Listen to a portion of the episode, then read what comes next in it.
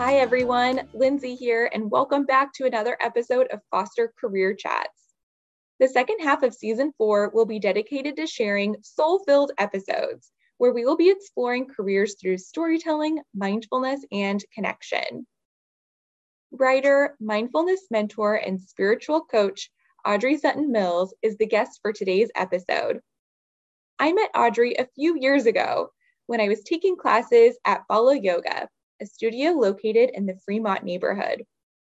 In this episode, Audrey provides easy steps to practice mindfulness when you are feeling overwhelmed or distracted, in addition to overcoming negative thoughts, for example, not feeling good enough. I hope you enjoy this conversation. Welcome, Audrey. Thank you for being here this morning. Hi, I'm so excited. Thanks for having me. Absolutely. I would love to start off and ask if you can tell us a little bit about yourself and the work you do to help people discover their purpose through yoga and beyond. I help people know and love themselves. I know that's very ambiguous, but it's done through my online courses, through my coaching. If you're in business, um, you might have seen me at one of your virtual retreats or a workshop, um, and of course, yoga, meditation, um, basically any any modality that helps you come home to yourself, so that you can really attune to your own truth and listen to that inner wisdom within. The inner wisdom. That's something I know we can all use a little work tuning into from time to time. I was thinking as we we talk about a lot of these big concepts, maybe you can help describe what mindfulness is before we dive on in. To me, mindfulness is just presence. You know, we are so distracted and we're becoming more so. We have our roles and responsibilities. We have, you know, everything outside of us that's pulling us, you know, whether it's work or school or um, our relationships, you know, just all those everyday stressors, as well as the internal stresses that we put on ourselves of the comparison, the competition, the not enoughness. And so when we have so much distraction, and then you've got all the other stuff like social media and, you know, just everything else, right? Um, it's a lot. It is a lot. And so mindfulness is just really taking a step back and becoming the observer of all of it Mm-hmm. And from this place of space, right? You are not your thoughts. You are not all these things that are pulling at you. You are not your stress. You are the observer of all these things happening to you. And when you can be fully present in the moment, you have choice. Do you want to entertain that thought? Is that going to serve you? Do you want to do this action? Is that going to be right for you? And so we don't, we can kind of like slow down time, if you will, and have it more um, more meaningful and richer experiences. To me, that's mindfulness. it's really just being present and intentional with life. yes, well, and that's something it's so easy to get caught up in the busyness and the day to day. So I think redefining what mindfulness is, we see it in the zeitgeist so much nowadays. Um, it's really helpful to, to get that context. Uh, you and I were talking a little bit about how students at Foster can really be so busy. There's school, and students are also applying for jobs. And so sometimes the purpose of what we actually want to do can get a little lost. And what we do for a living and purpose can also be really intertwined. So, what advice do you have for someone who might be feeling stuck in identifying what they want to do? Tune in, tune into yourself. I believe that we all have that inner whisper, that inner guidance, uh, call it the inner wisdom, if you will. But what happens is our mind, you might call it the ego, the inner saboteur, you know, says we have to go this way or we can't do this. And then it starts to get really jumbled and confusing in our mind. And we get stuck, right? Or we're starting to resist. We, we actually resist that very thing we desire. And I know it sounds pretty esoteric, but when you can really step back and be present observe what's going on outside and within, then you start to tune into that voice. And it might be like this tiny, tiny whisper at first. And then you start to listen to it. You start to take those actions from a conscious, intentional place.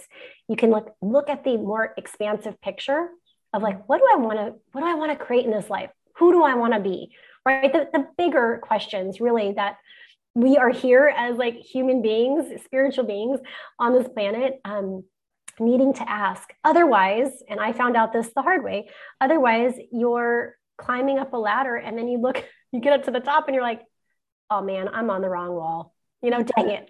Right. So it's like when we can step back, look at the bigger picture, listen to uh, our heart, our, our inner knowing, um, that's going to start guiding the way. And if you're if you're in that place right now of feeling super stuck, of like, okay, how do I bridge the gap of how I'm feeling now, where I'm at today, to like where I want to be and how I'm going to feel, how I want to feel, and it's really through mindfulness, being present, and and listening, and then that that inner knowing starts to get louder as you start to lean in and trust.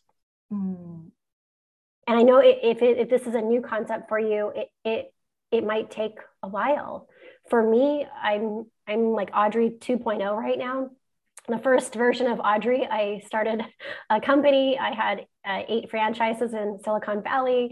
I had over 100 employees. You know, I had three cell phones and four assistants, and uh, my hair was also falling out before I turned 30. And like, you know, I was definitely not conscious, not present. Um, and I wasn't listening to that voice at all, right? That voice that was saying, hey, slow down. There's got to be a different way.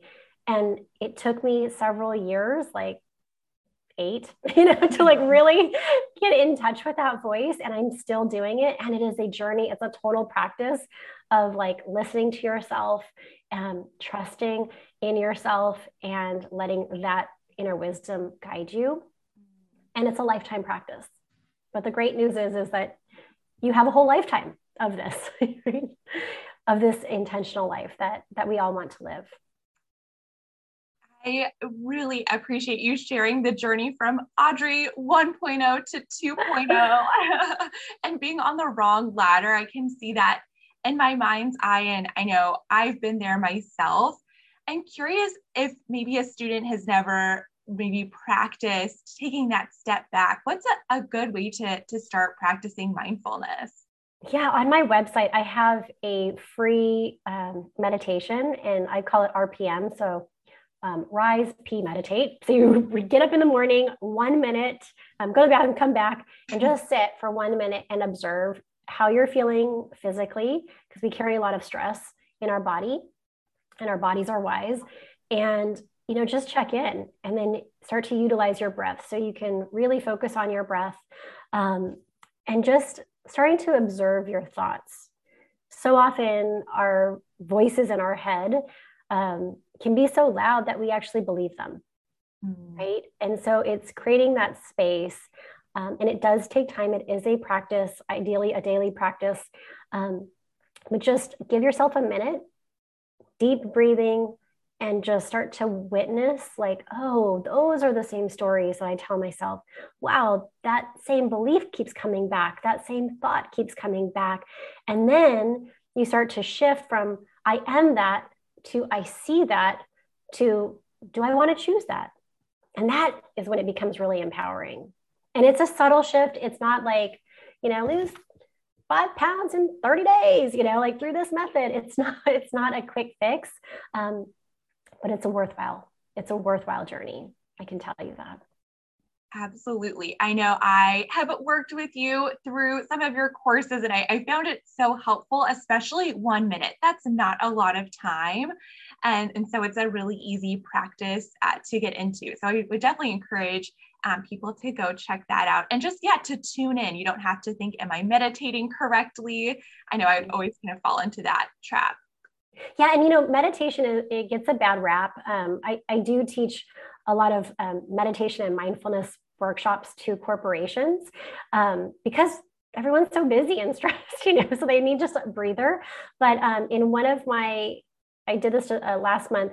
Um, we did a, a leadership exercise in, and I led the retreat. And one of the ahas that one of the ladies came back with was just take three breaths before you go into another Zoom call mm. you know, or another a class or another meeting. Like take three breaths to reset, to clear any of that like stuck and stored energy that you just, you know, got from that last uh, class or meeting, and then move with like more clarity, more ease into your next next meeting or space. Three breaths, right? Three cleansing breaths. That's all it is. And she's like, that was a big aha for me. And we need these little reminders. You know, otherwise we just keep going and going and we're on that treadmill and we don't know how to get off. And it can be really so simple as just breathing, three deep cleansing breaths, relaxing and releasing your shoulders, shaking it off, and then choosing again, right, into the next space of being present to the next class, to the next meeting, to the next conversation. Oh, I love that. The choice to be present and then also to breathe. Um, Audrey, I was talking the other day to someone, I was working from home all day. And then I finally went to a yoga class and I was like, I think today that was the first time I actually breathed. and we do it all day, but it's hard to like, yeah, take those breaths where you can really like separate yourself from from what you're doing. Yeah, it's a it's a natural thing. Obviously, we are breathing. We are here. but it's not an intentional breath. Mm-hmm. And you know, when you ask me what mindfulness is, it's really living with intention and we can't do it all the time gosh like that would be like overstimulating i think but so often um, we're so disconnected mm-hmm. because we are are so busy with things we're so distracted we're so we've got our hands in everything we're, we're multitasking and when we are multitasking that while that may feel e- good for the ego like hey i'm getting all these things done you really cannot multitask well because you can't focus you can't multi-focus, right? So when you're like focusing on one thing, like that is being intentional, that's being present. And so um, for anyone who's just starting, like try it. Three deep breaths, like inhale to a count of four, exhale to a count of four, and just do it three times and close your eyes and like check in, ask how you're feeling, and then what are you needing right now? What's the next step? And then you move into the next moment. So can be pretty simple. Yes.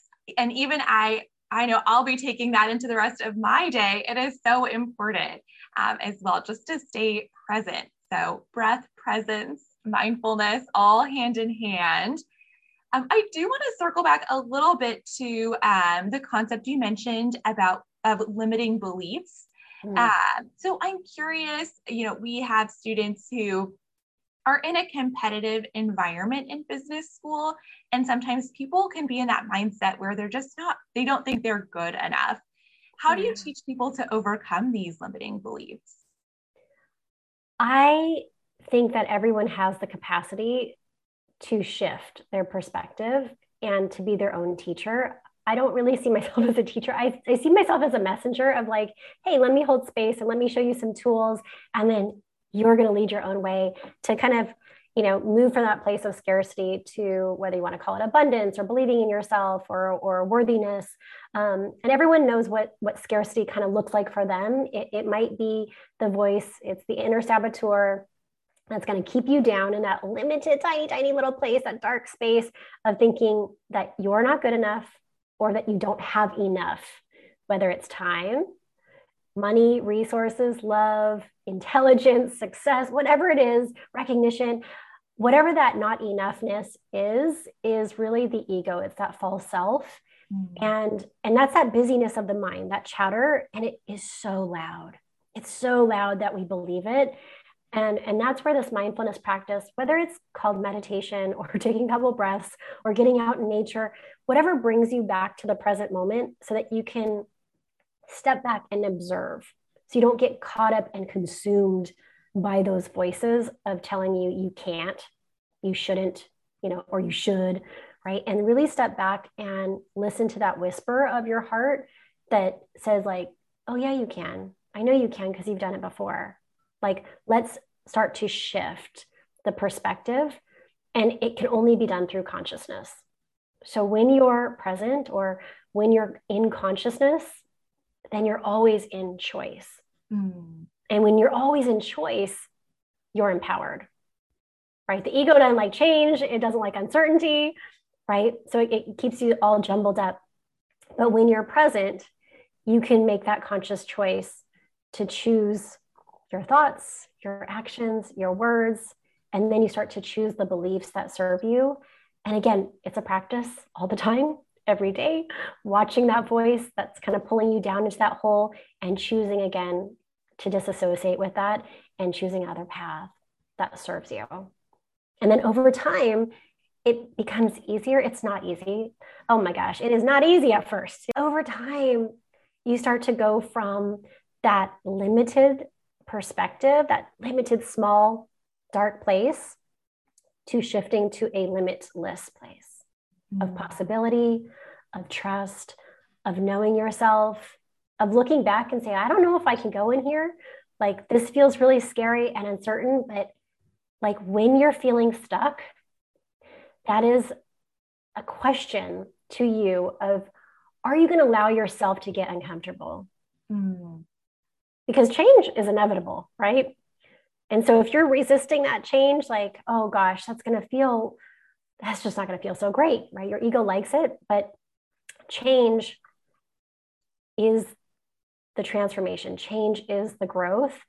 And it can only happen when you're being present, right? And so when you can start to like lean into that uncertainty and that discomfort, then that can be that portal to transformation, to joy, to believing in yourself, to that limitless potential and possibility that lies within you.